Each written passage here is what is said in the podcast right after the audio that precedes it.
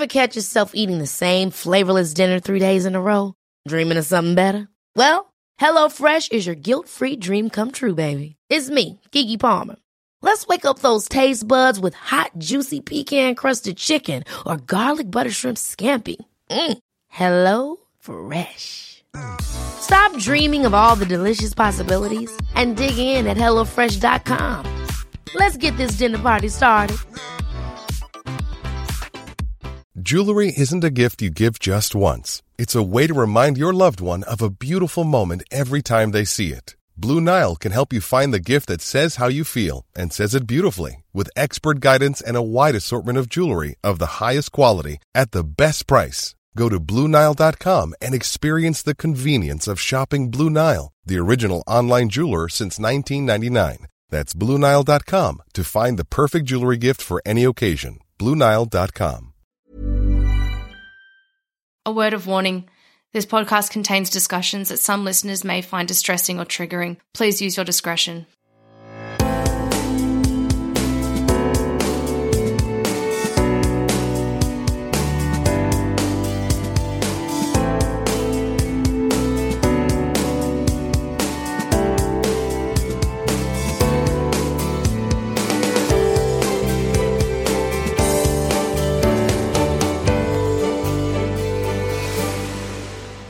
Hello, and welcome to Reclaim Me. My name is Madeline Heather, and today I am joined by somebody from the USA, Shelley. Hi, Shelley. Hi, thanks for having me. Thank you for coming. It's always fun Shelley. to meet someone from other parts of the world. Absolutely. I'm so thrilled to have you on. Um, could you tell us a little bit about yourself? Give us a little bit of background and where you're from and what you do. yeah, definitely. So I live in Austin, Texas. I actually grew up here. So I've lived here most of my life, which is pretty rare for anyone who's heard of Austin. A lot of we have a lot of new people move here, and a lot of people move away. So I've kind of stayed here and um, seen the city change a lot over the years, which has been cool. But um, yeah, I've had kind of an interesting career progression. I guess I started out working in marketing, and then just realized I wasn't feeling fulfilled or satisfied in that at all. And so I kind of realized that I wanted to do something where I would be helping people more. And so I um, actually switched to working with children. So uh, right now, my day job is um, I'm a behavior therapist for children with autism. So I work one on one with kids and just help them with their a lot of like social skills and life skills and communication and things like that. And then in 2020, I also realized that I wanted to start helping people, um, helping other survivors as well. So I started a Facebook group um, that's called Surviving and Thriving, and it's just become a really great community where people are able to share their stories and ask questions, ask for advice. Um, and then on top of that, I realized that I was really interested in going into the coaching, the like life coaching or relationship coaching space. So I went through a training program for that and started working one on one with clients who are I, I mostly work with survivors. I work with mostly women who are wanting to kind of work through their healing process. And it's a lot of working on just different areas of their life that they're wanting to improve on. So, relationships or sex or um, just self esteem, self love, things like that. So, and then I also started a group coaching program as well. So, I kind of love both of those. I love like um, connecting one on one with people, but then I also really like Yeah. um, the group where we get to, you know, hear a lot of different people's stories and things like that. And then I'm currently working on a digital course that's, that's just going to be kind of a lot of the same information that I share with my clients, but just a way for more people to get access to it. So it'll be kind of a series of videos where I talk about different topics that have helped me in my healing journey. So yeah, so that's kind of a bit about me. And then I, I share a lot about this on my Instagram and my TikTok account, which are both called Shamelessly Shelly. Yeah, I'm excited to be here. Yeah, that's so um so interesting as well. I've had very much the same kind of path where I started in healthcare. Um, I ended up in um, like local and state government, um, and now I work with I work on a program called the Rise program um, for the state government government of Victoria, and we um, run like digitization services, but we only employ people on the autism spectrum. So I'm Oh, kind of getting Yeah. um, people on the autism spectrum that are job ready, um, you know, and, and it's such an interesting cohort of people to work with because they call it a, um, autism spectrum disorder for a reason. Each and every person is so unique and different, mostly so gentle and kind and sweet. And it's just, mm-hmm.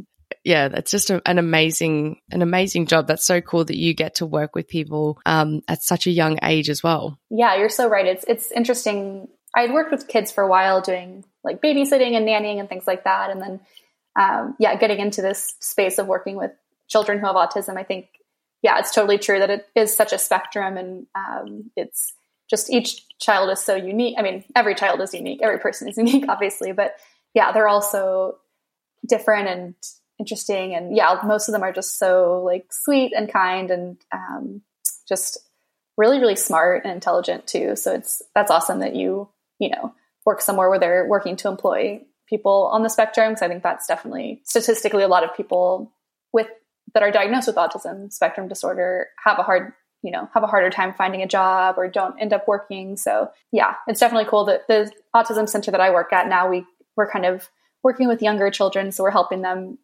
be able to hopefully go into a regular school system which obviously hopefully down the line will help them be able to get a job if they're able to get a good education. So yeah it's awesome yeah. it's always interesting when, absolutely. when we have little connections like that. It is. You are a survivor yourself um, and you've got a story to tell. Do you mind giving us a bit of like background where you were when and and what age you were and everything when when this happened for you? Yeah, so I actually have um, kind of three different separate experiences that happened, but they were all around the same age. So the first one was when I was 19. I was in college and university. Um, so I was, yeah, the first one happened kind of the summer between my first and second year of college. And then I had two kind of similar experiences that happened when I was 20. So 19 and 20 were um, kind of the ages of mine. So it was definitely an interesting age of, you know, um, being old enough, you know, being not being a minor anymore, but also when I look, you know, I'm 28 now, so I kind of look back on those ages and think, wow, I've definitely grown and changed a lot since in the past seven or eight years, you know. So I think um, still a very young age to, I mean, no age is a good age to go through something like that, obviously, but, um, but yeah, kind of like entering my 20s, I guess, the end of my teen years is kind of when yeah. all that happened. So, yeah. Absolutely. Well, statistically speaking, um, I know this is for Australia and it might be for um, where you are as well, but statistically speaking, um, people that are age 15 to 21 are at the highest risk in their life of sexual assault as women to be assaulted at that age. So it's a really high risk time frame. Um, mm-hmm. And it's a really scary statistic, I think, because this is when, you know, you start to take on your own and learn about yourself and learn about different things and create friendship groups out of where you usually would have created friendship groups. And in Australia, um, at the lower end as well, you start drinking when you're 18. Um, mm-hmm. And, you know, obviously for America, it comes in at 21. So you've got all these different risk factors that are coming in at that time, but it is the highest risk time mm-hmm. for anybody in their life. And it's just, it's scary that we don't already know that. Yeah, that definitely makes sense. I don't know that I actually knew that statistic, but I'm sure, I'm sure it probably is similar for the US. I think that I know that, I know that there, I have seen statistics around, um, yeah, just the prevalence of sexual assault during the college years. So that um, that kind of makes sense that it's in that age range. I think, yeah, like you mentioned, alcohol too. I think that's a big part of it. Um, and yeah, in the US, the drinking age is 21, but most people, I would say, do start drinking closer to 18. Um, so yeah, those years are kind of when, yeah, that comes into play. And then just being, yeah, like more independent away from your parents, um, good and bad, obviously. Yeah. Yeah. Absolutely. So for you in these college years, were you on campus or were you living at home still? I was on campus, yeah. So I went to college um, about four hours away from where I live now. Um, so it was kind of nice. I wanted to get a little bit away from home, but not be too far, so I could still drive home. You know, if I needed to visit my family. But yeah, so I was living on campus. We um, at my school that I went to, we actually were required required to live on campus um, the first two years. Um, so yeah, so I lived on campus the first two years, and then my third year, which is when um, two of the assaults happened, I was living off campus, but I was still living very close to campus. So it was a lot of students lived kind of in these apartments or houses that were walking distance to campus, and it was still a lot of um, you know going to parties and things, house parties near campus, or um, yeah, different social events that were still you know either on campus or near campus. So yeah, um, just better housing, yeah. kind of the school housing, but not within the the schooling system itself. That's so common. Um, mm-hmm. You know, near my university and everything that I went to, there were so many just flats, like um, units around um, and that was really way more common than staying in the dorm rooms because you had your own bathroom and everything like that in these places, and the mm-hmm. cost wasn't much different. So it does make sense. Yeah. It's a bit weird, I think, that you had to stay there though for the first two years. Is that weird? Yeah, I don't know if that's a maybe that is an American thing. I hadn't really thought about it until I started talking about it. I was like, yeah, that, it's definitely not all the universities here, but um, but a good amount of them make you do that for some reason. I'm not sure what the kind of reasoning behind it is, but um, yeah, it seems kind of random. Like some of you know some of my friends that went to different schools, they didn't have to do that, but I know like my younger sister, her college did that as well. She had to live on campus for a couple years, so um, yeah, I'm not sure if it's if it's like a financial thing where they're kind of wanting you to pay for on campus housing, or if it's like they're wanting you to just be more be on campus more, be meeting new people or something. Um, yeah, that yeah. is interesting. I wonder if yeah, maybe it is more common in other countries to kind of stay at home or live somewhere else and be going to college. But um, yeah, I would say it's actually pretty pretty normal here. It's definitely not like, yeah. unheard of or anything. So yeah.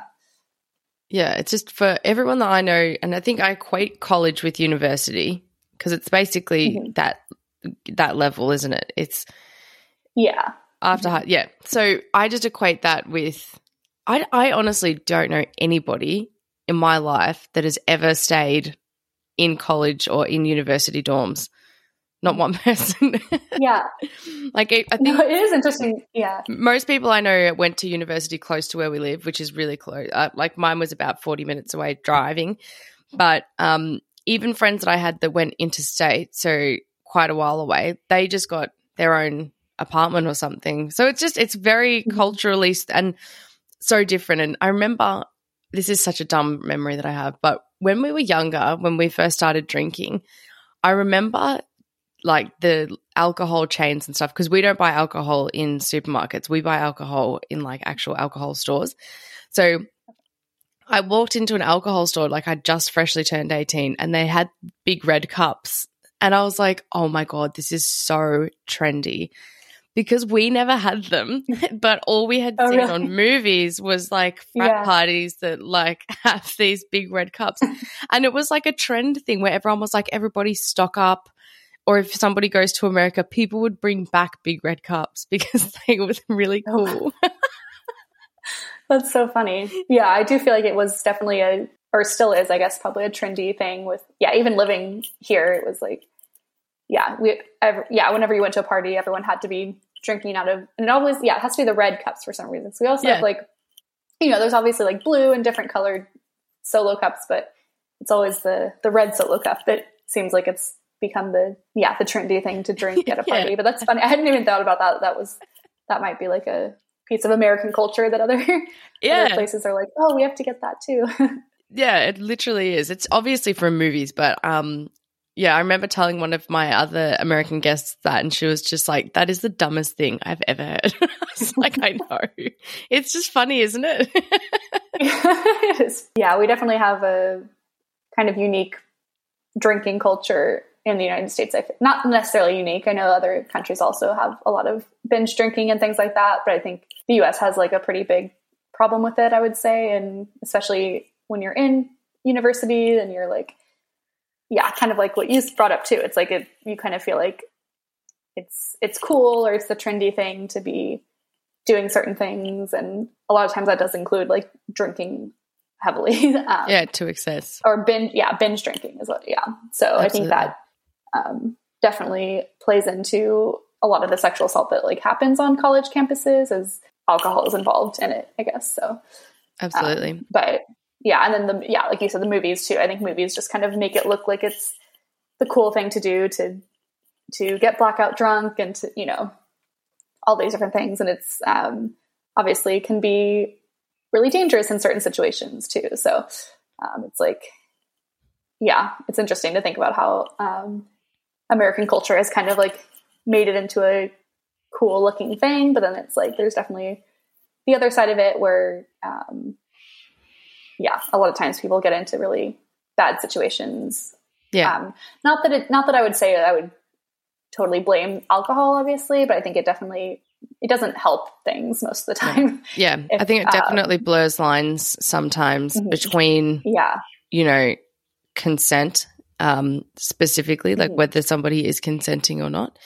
Um, yeah, and I think in some people as well, it just can either remove a mask for somebody who's not a very good person that's trying to pretend that they are, um, mm-hmm. or people. I think on alcohol tend to showboat a lot as well.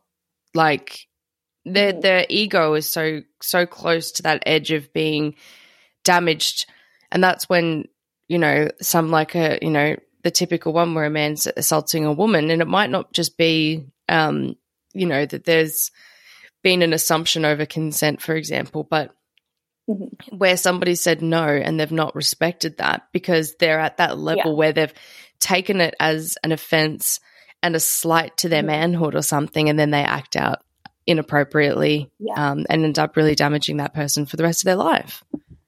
Mm-hmm. Yeah, definitely. No, I, I totally agree with that. I think that is a very common thing that happens. I think, um, I guess going back to like how you mentioned movies and stuff, I do, I get kind of upset sometimes when I realize like a lot of movies and TV shows, I think they've gotten better now, but at least for a while they would kind of promote this idea that, that I almost feel like they were trying to tell men that they are supposed to be very persistent or that, you know, like they kind of like gave this image of what it means to be a man or something. And so I think, yeah, you're right. That does kind of feed into it sometimes when um, men are kind of told, I think, from a young age, like, oh, she might just be shy and she, or like she might kind of seem like she doesn't want to, but maybe she does. And she just is afraid to say yes, or like all these things that are totally obviously off base and not you know, go against consent completely. But um, I think, yeah, I think you're right that then when you bring in like kind of the ego part of it, where it's like, or the pride almost, um, or I think a lot of men also kind of have it in their heads that like, yeah, if you get to a certain point where, okay, maybe we were, um, maybe we've already been kissing or um, we were at a bar together and you bought me a drink and like there's these certain things that almost some men unfortunately i think have this thought process of like this equals sex you know? Like if this happens then like if if i ask her to come back to my apartment with me which is kind of what happened in my case where i i was like yeah i want to go back to and like my brain was kind of like i want to like spend more time with this guy he's really cute i like him i want to like get to know him better i didn't want to say i guess i felt weird saying no to just like going back to his apartment with him um, but then i think in his mind he was probably thinking oh, she said she wanted to come home with me. That means she wants to have sex with me. Um, and then, yeah, in my yeah. case, I did very clearly say no. And like you said, like even when someone says no, a lot of times, um, yeah, they could maybe, um, or that, yeah, that no is not necessarily respected or listened to all the time. Um, and yeah, I think you're totally right that it, a lot of times it probably is tied to this idea of like, well, why did you do X, Y, and Z if you didn't want this? Or, you know, and so I think, yeah, I'm like very passionate about trying to, yeah, have more of these conversations and kind of raise awareness around like, um, just because she wanted to, you know, go this far does not mean she wants to have sex, or just because she agreed to go home with you doesn't mean that she's wanting to have sex. Especially, I think, especially when going back to alcohol, like especially when alcohol's involved, I think um, I've been doing a lot of research lately around alcohol just because I think it's really fascinating. But yeah, it definitely like impairs your decision making ability, your ability to kind of, yeah, you know, rationally like make certain decisions. And so, um, you know, I, I think you can't really say like someone is in their um, in their right mind to be like saying, "Oh, I'm choosing to go home with him because I want to have sex with him," versus like maybe she's just saying yes because he asked and she didn't and again like that alcohol kind of plays into like your ability like to make a decision about something. So, um, and then I think that's, yeah, that's where the blurred lines come into where, you know, um, I think for a lot of men, they might get, they feel like they're getting mixed signals, even though, um, to me, consent is very like clear. It's like you need to actually make sure that she, you know, you need to get like a verbal like yes from her and um and make sure that you're not kind of coercing in any way. I think that's when people get confused too, where it's like if you're just asking and asking and asking repeatedly and then she says yes, like that's still not consent, you know, and I don't know. There's yeah. a lot of that's coercion. different things that I think are yeah yeah that's yeah. Mm. I think um, I recently met. I went up to Sydney and I met Byron Dempsey, and he's just this wonderful young man, and he has just done a new podcast called Consent and Consequences, and I'll link um, that episode. But it is one of it is so well done. Um, and basically, he interviews a man named Brent Sanders, who is a sexual assault and consent educator and has been for 25 years. Oh. And it's just the way that he speaks about it and speaking about it in terms of alcohol blew my mind as well in the way that they spoke about it. Because, in terms of the law, and this actually might be very different for you in America because I'm aware that certain states have different laws. But in Australian law, if you have consumed alcohol and committed a crime or had a crime committed against you, that doesn't come into the fact of what the law states. If you were to be drunk and go to somebody's house and light their car on fire, you've committed arson. And in the eyes of the law, they would see that as you've committed arson regardless. Um, maybe yeah. the sentence might be if you were really severely impaired or something like that. But at the end of the day, the law still states that. But when we think of sexual violence, we have this, you know, blurred line, but you can still commit a crime and be under the influence and have a crime committed against you and be under the influence. And that shouldn't matter. Like the alcohol in that point, if you're so impaired that you can't tell that somebody doesn't want the interaction to be happening, how the fuck are you having sex? Um, yeah. It's just beyond me. And I think the other part is with consent, you know, when you're like more sexually developed and you're a little bit older than mm-hmm. like 16, 17, you know when somebody's happy and into it and enjoying it and playing with you. And, yeah. you know, that consent can be like, do you like this? And it can be hot and it can be mm-hmm. exciting. Whereas in a situation where you've blatantly said no, that's I don't understand how the other person still wants to continue after that either.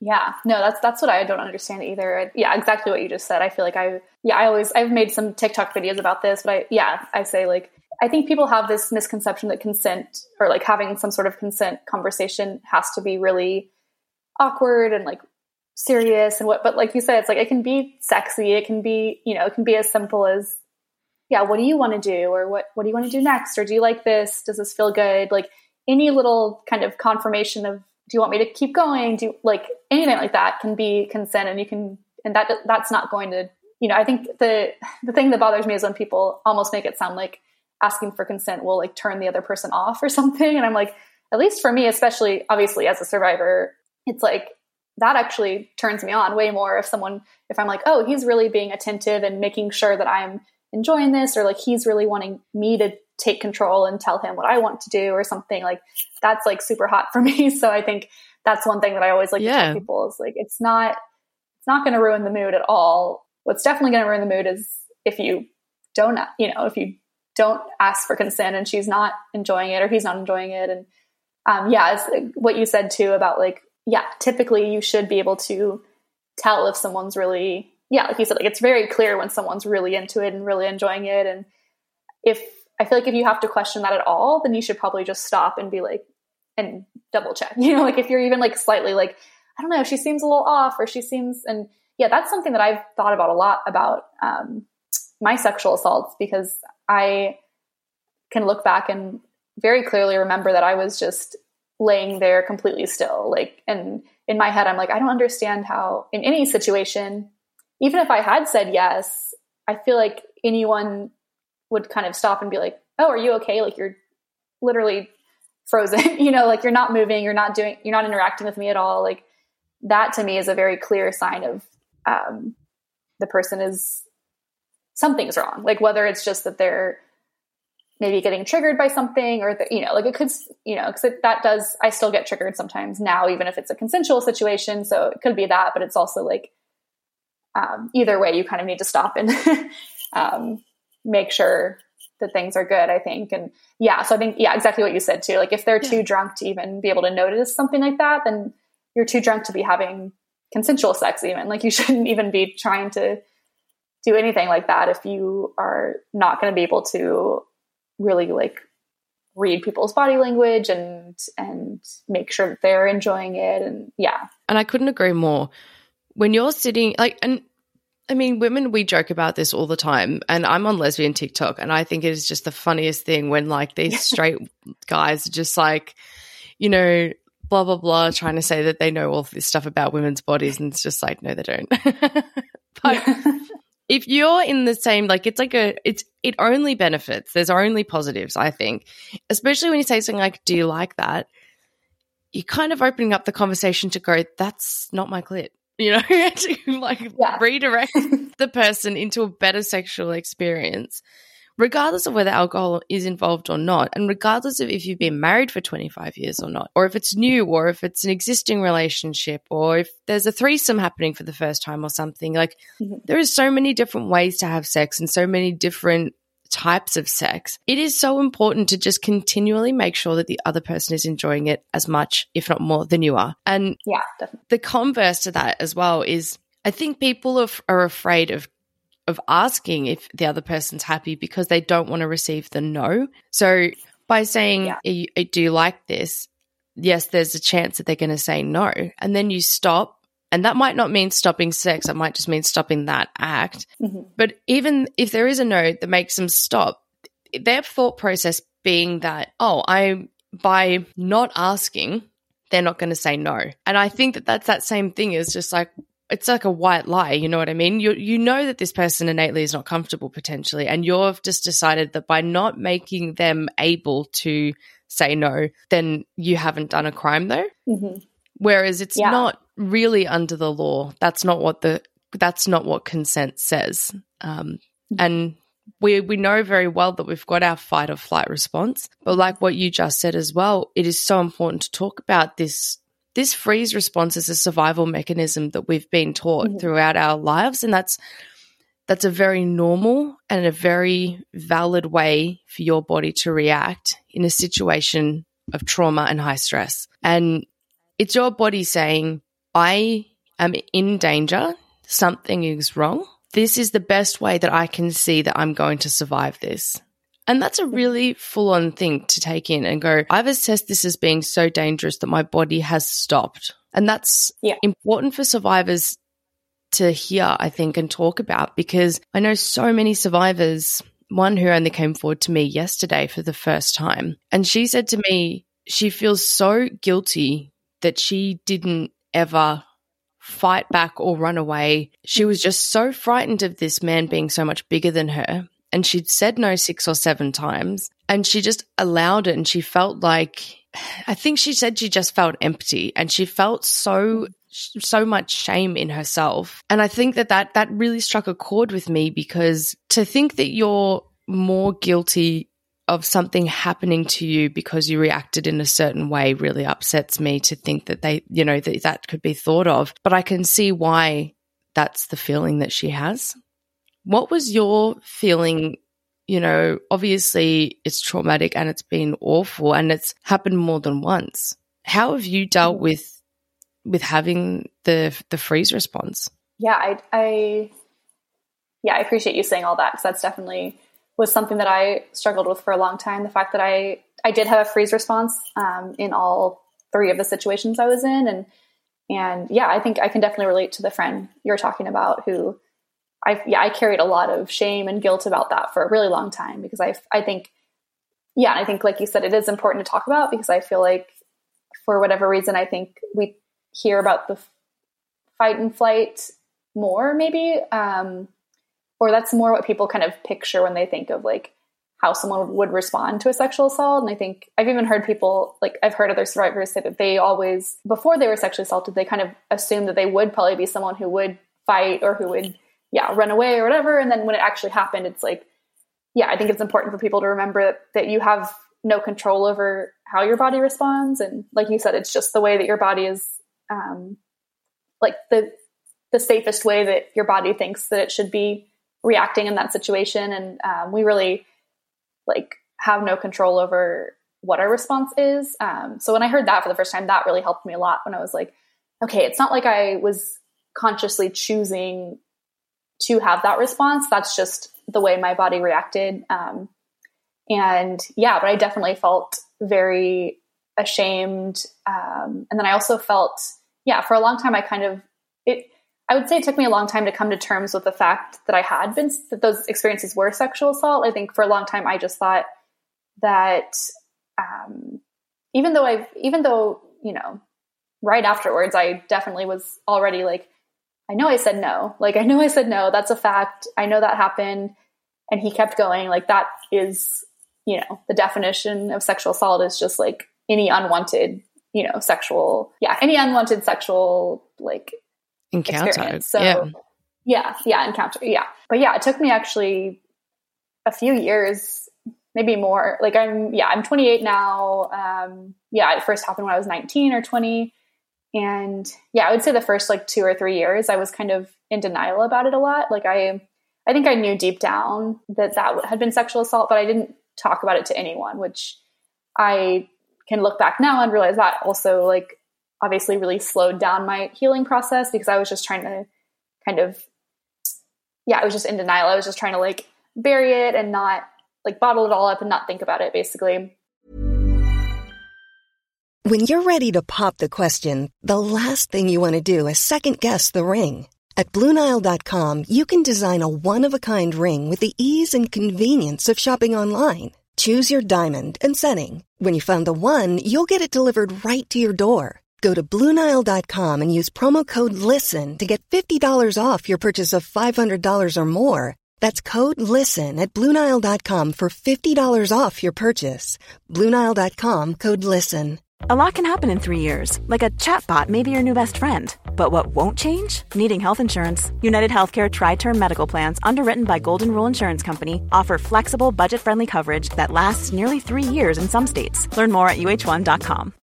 Since 2013, Bombas has donated over 100 million socks, underwear, and t shirts to those facing homelessness if we counted those on air, this ad would last over 1,157 days. But if we counted the time it takes to make a donation possible, it would take just a few clicks. Because every time you make a purchase, Bombas donates an item to someone who needs it. Go to bombas.com slash ACAST and use code ACAST for 20% off your first purchase. That's bombas.com slash ACAST, code ACAST. Millions of people have lost weight with personalized plans from Noom like Evan, who can't stand salads and still lost 50 pounds. Salads, generally, for most people, are the easy button, right? For me, that wasn't an option. I never really was a salad guy. That's just not who I am. But Noom worked for me. Get your personalized plan today at Noom.com. Real Noom user compensated to provide their story. In four weeks, the typical Noom user can expect to lose one to two pounds per week. Individual results may vary. And had yeah kind of just convinced myself that i that had just been like drunk sex you know just like a casual hookup that i had that like that i had definitely i had wanted that. And it was just you know i was just maybe feeling feeling upset that i had had sex with that person. And it, like i told myself all these things that i think a lot of other people do say to survivors. So it's kind of interesting where i feel like i was almost like i was shaming myself kind of. Like i was telling myself that no, that wasn't sexual assault. Like, you know, you're being, I think another thing that I said to myself a lot was like, other people have it so much worse, or like other people have been in worse situations, or, you know, um, I wasn't physically harmed in any, like, I wasn't, you know, beaten or anything. Like, I was definitely like comparing myself to other situations and being like, and just being really hard on myself. Like, oh, just get over it. It's, you know, all these things that now I feel really that I feel really sad that I like said those things to myself for so long, but I think I'm sharing it because I think a lot of other survivors do go through that as well. And um, but yeah, I think there is something yeah, unique about the the freeze response is like people. Yeah, I've talked to a lot of other survivors too who have felt really a lot of shame that that was their response. Um, yeah. So, yeah. I mean, I would say, yeah, I think I had a really hard time with coming to terms with it for the first, like in general. And then um, I think the other part of my story that I had a hard time with was that I chose not to report any of it, which makes sense, I think, looking back, not because it's like, why would I report something that I was still kind of not, that I was convincing myself hadn't actually happened? you know, like I wasn't really in a mental place to to realize that that was something that I could even report. And what you mentioned earlier too about like how when alcohol's involved, um, for some reason, a lot of times it's seen as like an excuse for the guy or something like an excuse that oh he was drunk he probably didn't mean to do it and like so i remember thinking that a lot too of i remember almost like having these thoughts of if i were to report it i don't know if anyone would believe me because i was drunk he was drunk.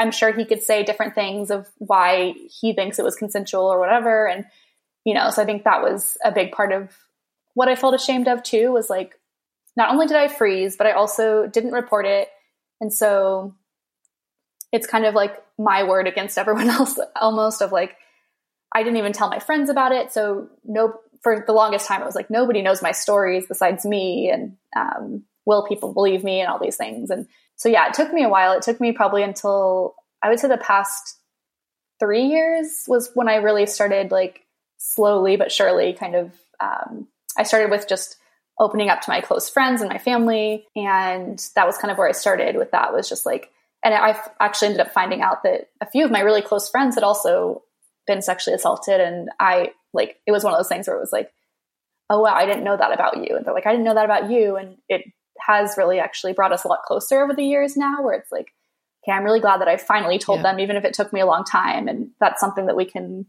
relate on, even though it's like, obviously, I wish none of us had gone through that. But it's just it's interesting that yeah. it is so common that people just don't talk about it you know? I don't know. Yeah i think would you do you agree with that? I feel like a lot of survivors just try to take it on themselves kind of and like just deal with it myself almost and not really want to ask for support or anything. Absolutely. And honestly since since starting this podcast since posting my own stories on instagram and tiktok and and facebook as well and and by sharing my own story there are so many people especially local people that I am not friends with. So these are people that I know through the community or I know their partner through the community have reached out to me and said they're not ready to tell anybody in their family what happened. They're not ready to do that. But by seeing somebody else, it's made them realize that they do have people out there to talk to. And I didn't, mm-hmm. you know, initially speaking out, I was quite obviously afraid to do that with my state as well. We actually have a law that says if you're a victim of sexual assault, you can't speak out against it publicly without a court order. It was, it's called, it's known as the gag law, and it has kind of been removed now, but not formally because of COVID. Um, they haven't pushed it through legislation. I don't think you'd be charged with it now, but basically, by, I had to tell my story in a way that was ambiguous enough that mm-hmm. if you didn't already know the story, that you wouldn't be able to put together who it was. I wouldn't be able to name him or anything like that. But um, by going through that, having that in the media, I think at the same time it was called the Let Us Speak campaign, all of these people started to come forwards. And I realized that what I was doing, even though it might not be happen- helping on that macro level, on that, you know, thousands of people level, just to even reach one person that has gone through something awful, having the courage to come up to me specifically and say, this is what I went through and having somebody to talk about, I think is worth it times a hundred for each person. But I would literally say every day from somebody locally or, you know, at least somebody close by, plus others from around the world. I have people disclosing to me for the first time in their life. And it's just, it's heartbreaking. But as well, at the same time, you can see the benefit in going through it for yourself. Yeah, definitely. Yeah, I think that's that's kind of what I found with when I started my Facebook group. Um, it's just a private group, and I started it and kind of I posted about a little bit, I think, on my social media, and also like invited some of my friends, people that I knew in real life that I knew had gone through that, and um, yeah, it's just been so eye opening to see like how quickly it's grown.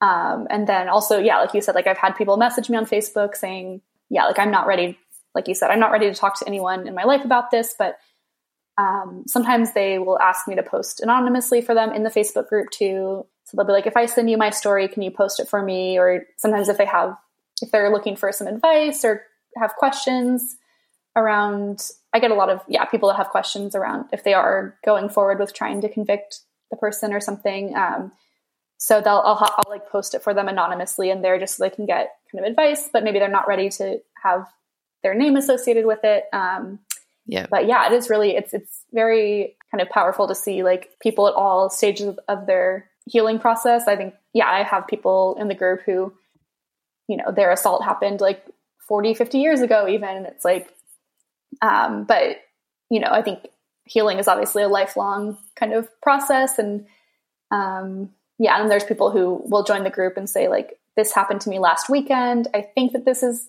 you know, I think this is sexual assault. Like, I've, I was talking to my friend about it and she told me that that's, you know, what happened to me is not okay. And I was just you know, looking to see if there was any support out there and they, you know, they find the group. Yeah, I feel like one of the reasons why I started it was just because when I went through that, you know, seven, eight years ago, I really didn't have felt I didn't feel like I had an online community or any community really to like lean on and to be able to trust. And um, so yeah, it's really cool to see like that even though it's such a yeah, it's heartbreaking, like you said, it's like, oh, it's crazy how many people have experienced something like this. Um, but I'm just mm. glad that, you know, that there are platforms now like what you do and what I do and what a lot of other people do now with just being more open about it on social media and um, telling different stories so that people out there can be like, oh wow, I relate to that. And um, yeah, like I remember the first yeah. time I heard someone else talk about having the freeze response, I was like, oh wow, okay, I'm not the only one that,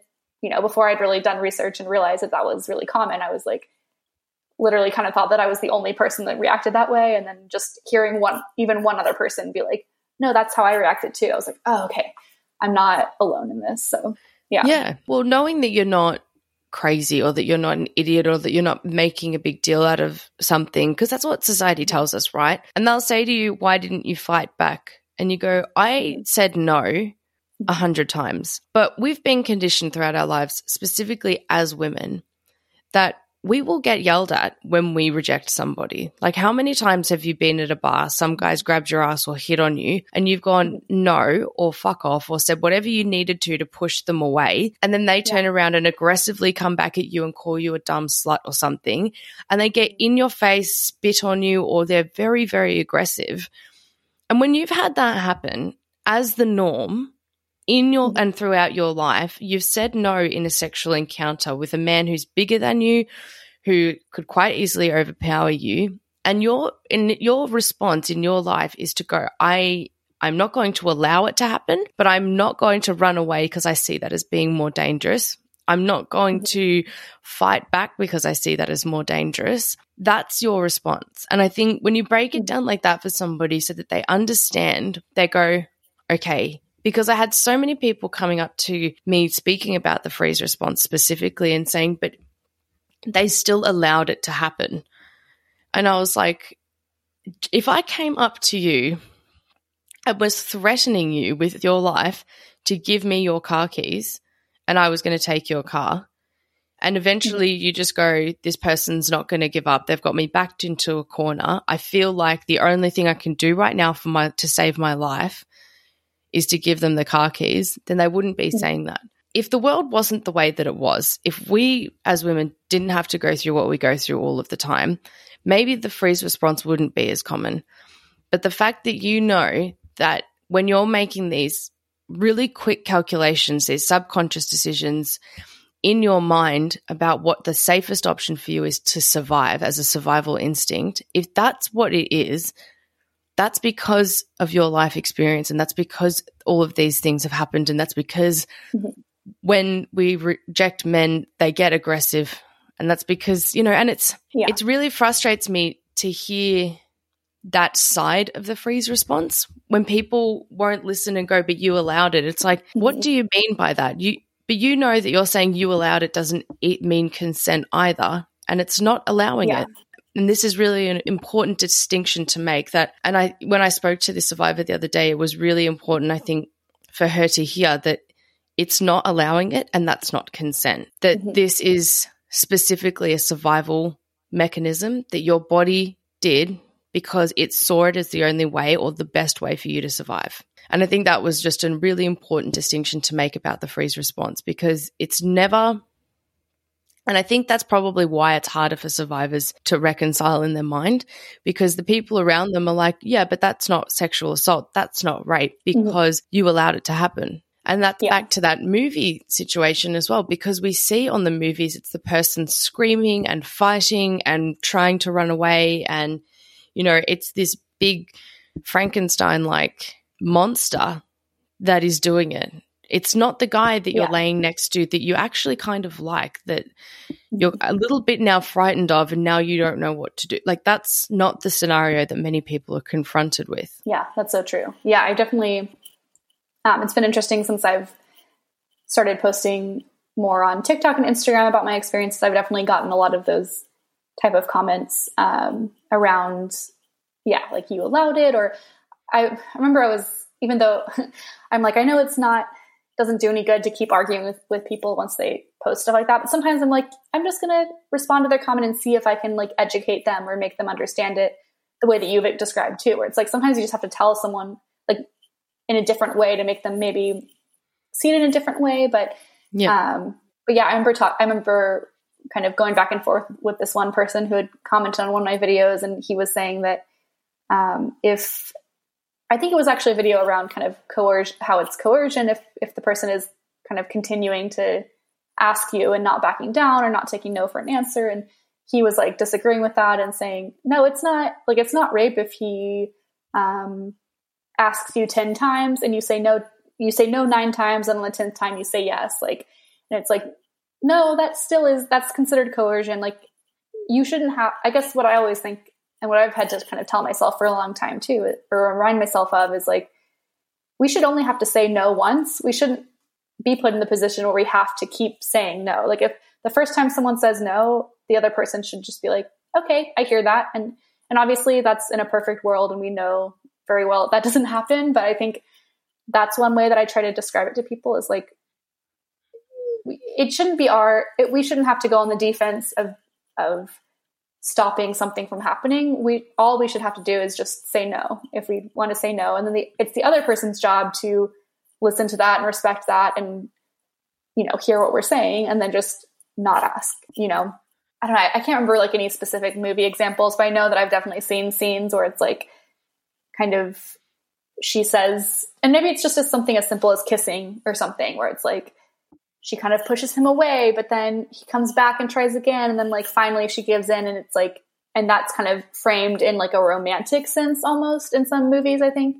Mm-hmm. So I think that gives people the idea that like, oh, men are supposed to be persistent. They're, you know, if she says no at first, maybe she's just being timid or maybe she just feels like, you know, whatever. And it's like, people don't, you know, especially so for me too, like I've always been someone who's a people pleaser. I'm very like it's really hard for me to say no. So I think that's been something that I've recognized too is like you know, when I say no, I really mean it. Like when I am able to like summon up the courage to be like, no, I don't want this. This is not like this is and actually like communicate to someone that that I'm not comfortable or that I like that is like means that I really, really, you know, believe that and feel that because I'm definitely the first person to be like, okay, if you want to, what, you know, so it's like, I look back on those situations too. And I'm like, no, I can remember like very firmly holding my ground and being like, Hey, I don't want to have sex tonight, blah, blah, blah, like having a whole conversation about it. And then that was still not,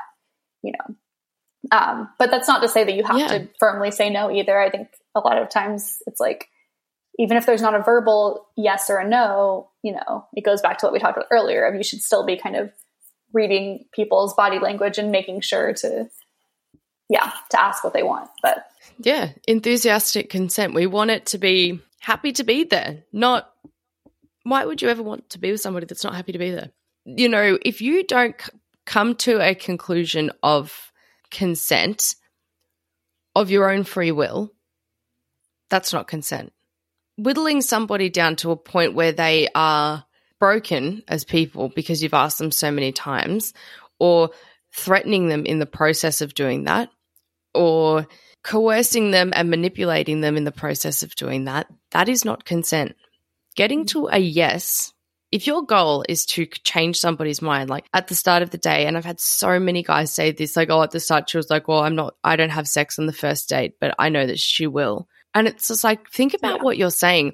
She's explicitly said up front at the beginning of your date, yes, you are going for drinks. She does not want that. Why is that disrespected? Like, what is the, and then I'm like, in my mind, I'm like, do you realize what you're saying? What you're saying is if I give her enough alcohol, she might comply with what I want. You're a mm-hmm. predator. You need to hear that and you need to listen to that because if you hear up front from somebody that says shit like that, that goes, oh, she won't, she'll, you know, she'll end up giving in. And you go, giving in? And this is common like discussions that I've heard from so many people, you know, where they've gone, oh, you know, she says she doesn't fuck on the first date, but I can tell that she does, or I'm going to get her to a point where I can make it so that she does. Yeah. You're openly telling everybody that, that you are, in fact, a sexual predator, that you, in fact, don't care about what her wants and needs are, and that you, in fact, are going to purposefully try to ply her with alcohol so that she comes mm. to a conclusion or so that you can control and manipulate her. That's Yeah. fucked up. That's not, Yeah. you know, and I think we can all think back on times where we've heard these conversations, especially with the younger boys that are saying things like this when they go on dates because they think that having sex with somebody is the ultimate goal. No, it makes me very angry. Definitely, yeah. Yeah, I'm getting like, I'm because it is just like I know, yeah, and like you said, it's like we've all heard these conversations. Like it's that's kind of the shocking part of it is like you know when you're saying these things, I'm like, oh yeah, I can think of multiple times when I've heard people say stuff like that. It's not like it's you know this is a very almost normalized type of thing to say, and um, yeah, that's why I, I kind of think that one of the best ways that we could hopefully try, start making change would be to you know encouraging people like when they hear their friends or someone saying that like you need to actually speak up and be like no that's not like that's not okay what you're saying or like or like you said like do you realize what you're saying? Because what you're saying is that you are going to do xyz and like that's illegal. Like that's not you know x i think people just a lot of and again it's mostly men although obviously men can be sexually assaulted as well but um, i think yeah, a lot of people just seem to not think that, or they seem to think they can get away with saying stuff like that. And so I think just starting with Yeah. just even in your friend groups and things, like if you hear someone say something like that, like someone needs to be kind of brave enough to speak up and say, that's a really, yeah, fucked up mindset to have. Like you going into a date, you're plotting to get her drunk so that she will sleep with you, even though she's told you she doesn't want that, you know, or Yeah. and it is like you said it is like almost like an assumption that or like a goal sex is the goal kind of of dates in certain people's minds or of you know going back to when i was in university too it was like we would go out to a bar and if a guy was buying you drinks um, at the time i don't think i really realized it but now i look back on that and i'm like oh he's um, it's a weird yeah fucked up t- kind of things it's like okay either he's trying to pay he's kind of paying for you like he's buying you drinks a to to make you drunk but then b it's like he's almost paying to hopefully get you to sleep with him. Like he thinks that if he does this Yeah. that's going to equal sex. And I've, i have heard a lot of um yeah like guys have that mindset of like well she let me buy her drinks all night but then she didn't even sleep with me at the end of the night. It's like if you're offering to buy her a drink that's on you. You shouldn't be doing that like hoping that that's going to equal sex. Like it's if you know most people are going to say yes if you offer them a free drink, um, and that doesn't mean that she wants to sleep with you. Or and then again, it goes back to what you said too, where if you say if you try to say no, if someone you know if someone does try to buy you a drink or something, and you're like no, or I have a boyfriend or whatever, like then they get really sometimes get really aggressive or start. I've heard of people saying like terrible things to people when they say something like that. So it's like so again, it's like they're putting us in this position of kind of having to say yes to their offer of buying us a drink, but then if that doesn't lead to what they want it to, then they get upset too. And yeah, it's just um, Yeah. Yeah. I think it goes back to that patriarchal kind of thing, especially with men, because women weren't allowed to work. They were the home you know, they would they were the homebodies, they didn't have an income, so the men paid for everything and the men courted the women and but in the process of doing that, what they're doing is trying to have ownership of you. I've bought you drinks, therefore I have bought you. And that's that possession and control thing that they have. They're trying to get you to a point where you're malleable. And this is obviously not everybody, but I think this is what I've seen a lot is that even if they're not thinking this overtly, I think that in the back of their minds, this is what they're thinking, and this is why they're getting upset. Yeah. I have done all I can to give you what you want, the drinks. I paid for that, therefore you owe me this. And mm-hmm. it's to me something that we can work on with the younger generations by letting them know and understanding that that's not the case. It doesn't matter. Even a sex worker that you have paid for her services can withdraw her consent and take it back, or his consent and take it back, and I don't know, give you your money back or something. But to think that that is the be all and end all of consent is is a really ridiculous thing in my mind. And I think that you know sometimes I think why are we even having this conversation? It's so obvious to me, but it clearly isn't obvious mm-hmm. to everybody that this is the case. Yeah. Mm-hmm. Yeah, that's so true. Yeah, I feel like I've every now and then I'll see comments on TikTok or Instagram, and I'm like, oh wow, there really are people who still think that way. Like, because yeah, sometimes a lot of the videos I make on TikTok, I'm like, oh, I feel like this is obvious. Everyone probably knows this, and then I'll still get comments of people, you know, blatantly like disrespecting that idea or just or just yeah. yeah having very what i view as very like you said patriarchal or just like old fashioned like views on things and i'm like it's 2021. I feel like everyone should be on the same page. But I will say, I do feel like the younger generations, um, I do feel kind of hopeful that they are, they do seem like they're moving the right direction. Like, I feel like I have seen a lot of teenage boys and people on TikTok, like, you know, sharing their support for survivors or talking about consent in a way that's like, that I think, again, it goes back to like, I think it's really helpful for for men to be joining the conversation too, because then their friends might see that and they might be like, okay, that makes me think of it in a different way or something. So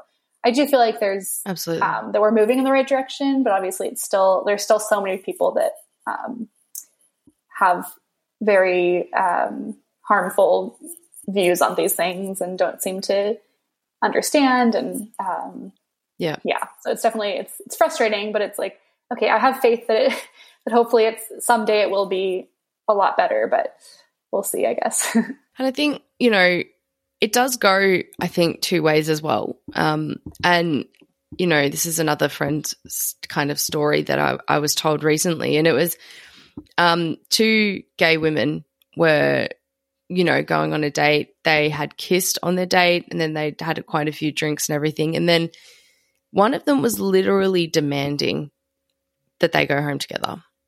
And it was like, why and then the manipulation started like the it went from the aggressive kind of you know i maybe she'll think this is hot to the mm-hmm. i'm going to test the waters here and now play sad and be like why don't you want to? Is it because of mm-hmm. my looks? Is it why what have i done? In you could see the different angles that she was trying to do to get her to go home with her. And it's like this can happen obviously by women and, you know, I don't want to ever exclude that from the conversation. We tend to generalize males against females or men mm-hmm. against women because it is the most common one. And because, yeah. you know, there is still stigma associated with it if you are gay.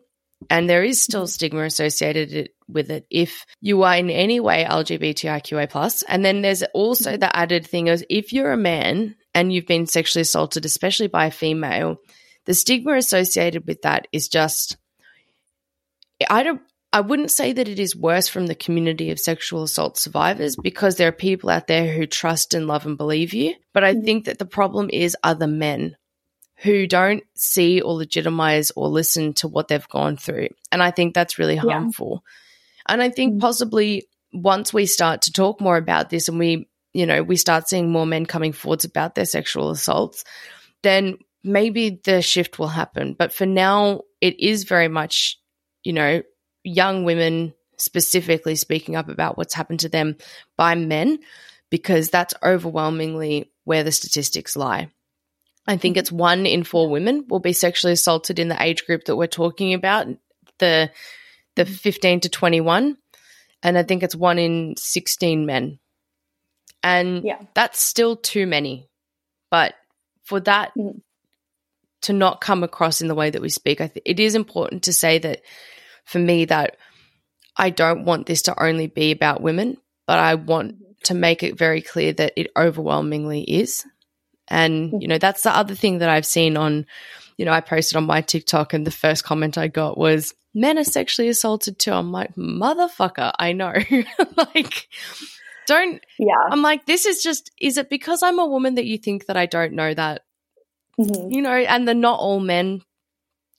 We Yeah. know. No, that makes me really frustrated too. Yeah. And I think, no, you're right. It's really, yeah, that I'm very passionate about like, yeah, making sure that I, cause I think as a woman, um, I automatically kind of speak from my own experiences or my own stories. Yeah. And then, yeah, I think I do sometimes catch myself and think like, okay, I don't want it to sound like I'm saying that men are the only ones who commit sexual assault or that women are the only ones who experience sexual assault or and then yeah like you said like lgbtq plus as well. Like there's a lot of stigma around all of that. And yeah with my facebook group that i started um, i did actually when i was kind of coming up with the idea for it i originally was thinking of having it be only for women or having saying something around like for fe- you know women like female sexual assault survivor or something.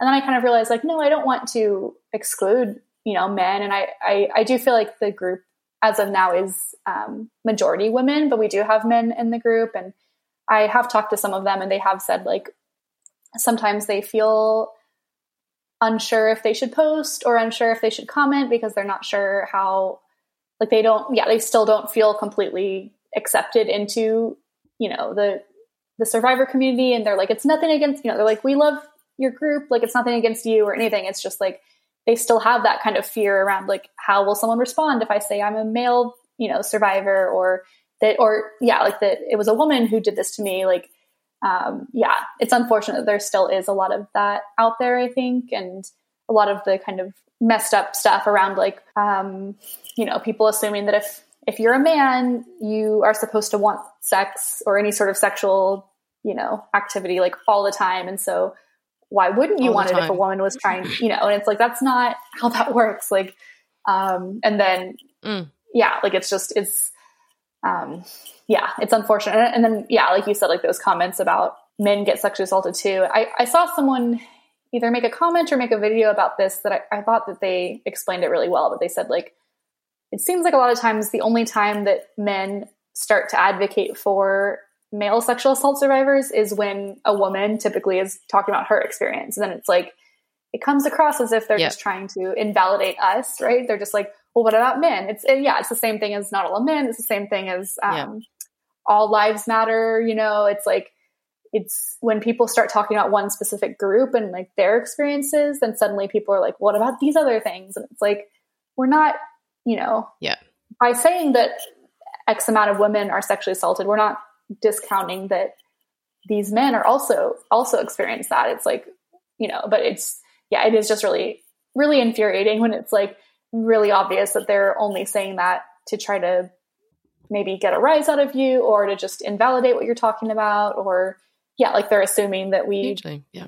don't know that yeah it's frustrating Yeah, I think if the only time that you speak up about sexual assaults for men is to invalidate and trivialize a woman's experience, is the epitome of patriarchy. Mm-hmm. Where's you going and starting a male only, men only survivor Yeah. support network? You know, I do empathize for those guys who are in that group because, you know, while they probably do feel included to a degree, they don't understand, they don't relate to a lot of women's experiences because mm-hmm. they've never had to deal with them. And I think Yeah. it is a really understandable position to be like, I'm not kind of a part of the group because I don't get it. A lot of mm-hmm. it I don't relate to. But however, on this one thing, I do. And I think most, I think I couldn't think of a time where, well, I think it's happened a couple of times, but where a man's come to any kind of women survivors and they've invalidated their experiences. I have heard a couple of times of people saying, well, it's worse for women, but that's just a stupid response. And I don't think Yeah. most survivors ever, I think people in the community are different, but I don't think that there are many survivors themselves who would listen to that and ever invalidate somebody's experience, Mm. regardless of who they are. And, you know, I can empathize with people in prison, you know, where it's like, let's make Mhm. jokes about this, that somebody's going to go to prison and be, you know, sexually assaulted. Like, that's Yeah. not funny. That's horrible Yeah. to think, Mhm. you know, even if my abuser going there, the thought of that happening, I'm like, I don't want that to happen to anybody and Yeah. anybody ever. But we think about it and we laugh about it in Mhm. terms of that. And it's like, what is that the most ridiculous? I don't know. Anyway, it's just, Yeah. I find it to be insane. But, you know, I will always call that out. If your only time that you're going to speak up about male sexual violence is when a woman is talking about her experience, you're only then aiming to trivialize and minimize her experience. That's it. You know, by saying that you're Yeah. a woman who's a victim of violence, uh, sexual violence, does not mean that you're saying that it doesn't happen to men. It doesn't say that you're not supporting men. I think Mhm. 99% of women would. So, yeah, Definitely. Yeah, we need to get Mhm. better at educating people on that, I think. And it's good to start talking about it and highlighting it as a specific topic um, because it's important to talk about. Yeah, definitely. Absolutely. Well, thank you so much for coming on today. I've enjoyed, Yeah. I don't want to say enjoyed, enjoyed is the wrong word. I have, I've very much enjoyed meeting you. Um, and Me having too, the yeah. discussion that we have have had, especially around the freeze response and and what it's been Mhm. like for you, I think your experience and what you've gone through really highlights something important, and I think that's something that so many survivors are really going to relate to and gain a lot of power from this discussion. So, thank you so much for coming on. Yeah, thank you for having me. I appreciate having this, you know, opportunity to talk about it and to talk to another survivor is always really empowering. And um, yeah, I'm really glad I got to have this conversation with you and meet you. So thank you for having me. You me. too. So, where can um, our listeners find you? So, you've got um, all of your socials and the network. Where can we find you? Yeah, so my social media is shamelessly Shelly. Um, Shelly spelled S H E L L Y. And so that's my Instagram and TikTok handle. And then my Facebook group, if you are on Facebook and want to join that, you can just search for Surviving and Thriving. I think it, the full title is Surviving and Thriving, a support group for sexual assault survivors. So if you search that into Facebook, you can find that and join that there. And yeah, I post a lot of information on there about the other kind of the group and the one-on-one coaching that I do as well if anyone's interested in that. But yeah, and then I always welcome people, you know, messaging me on Instagram or reaching out on Facebook if you ever need to talk. I love, you know, meeting new people and talking to them. So yeah, I would definitely love to connect with with some of your listeners. Wonderful. Well, thank you so much. I will make sure that I link all of those in the show notes for this episode. Um, but for now, thank you for listening. This is Reclaim Me signing off. This content may have been distressing or triggering for some listeners. In Australia, for national crisis support, please contact Lifeline on 131114. For more resources, please see the show notes for this episode.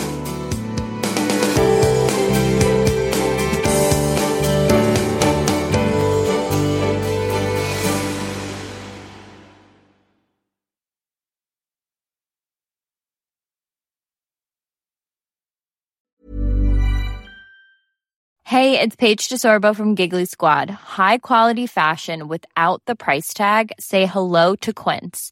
I'm snagging high-end essentials like cozy cashmere sweaters, sleek leather jackets, fine jewelry, and so much more. With Quince being 50 to 80% less than similar brands. And they partner with factories that prioritize safe, ethical, and responsible manufacturing. I love that. Luxury quality within reach. Go to quince.com slash style to get free shipping and 365 day returns on your next order. Quince.com slash style. Hold up. What was that? Boring. No flavor. That was as bad as those leftovers you ate all week. Keke Palmer here, and it's time to say hello to something fresh and guilt-free. Hello Fresh. Jazz up dinner with pecan-crusted chicken or garlic butter shrimp scampi. Now that's music to my mouth. Hello Fresh. Let's get this dinner party started. Discover all the delicious possibilities at hellofresh.com. Even when we're on a budget, we still deserve nice things. Quince is a place to scoop up stunning high-end goods for 50 to 80% less than similar brands. They have buttery soft cashmere sweaters starting at $50, luxurious Italian leather bags, and so much more.